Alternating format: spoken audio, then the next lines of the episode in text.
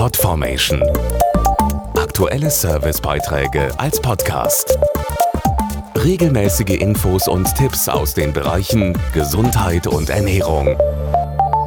Am 12. Oktober ist Welträumatag. Über 17 Millionen Deutsche aller Altersgruppen sind von dieser chronischen Erkrankung betroffen.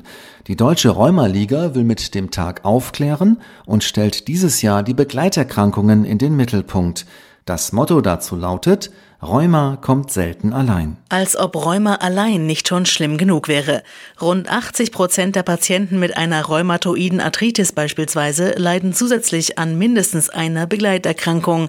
Dazu der Rheumatologe Professor Stefan Schewe. Die Begleiterkrankungen betreffen in allererster Linie das Herz-Kreislauf-System, aber auch die Nieren, Lunge, Magen-Darm-Trakt, Außerdem Osteoporose, Infektionen, Depressionen und Krebserkrankungen können vorkommen. Oft ist dem Patienten dieser Zusammenhang nicht bewusst. Verständlicherweise schauen die Patienten vor allem auf ihre Schmerzfreiheit und ihre Beweglichkeit. Sie geben sich oft mit einer Therapie zufrieden, die das therapeutische Spektrum nicht voll ausschöpft. Und das, obwohl eine moderne Rheumatherapie die Risiken von Begleiterkrankungen signifikant senken kann.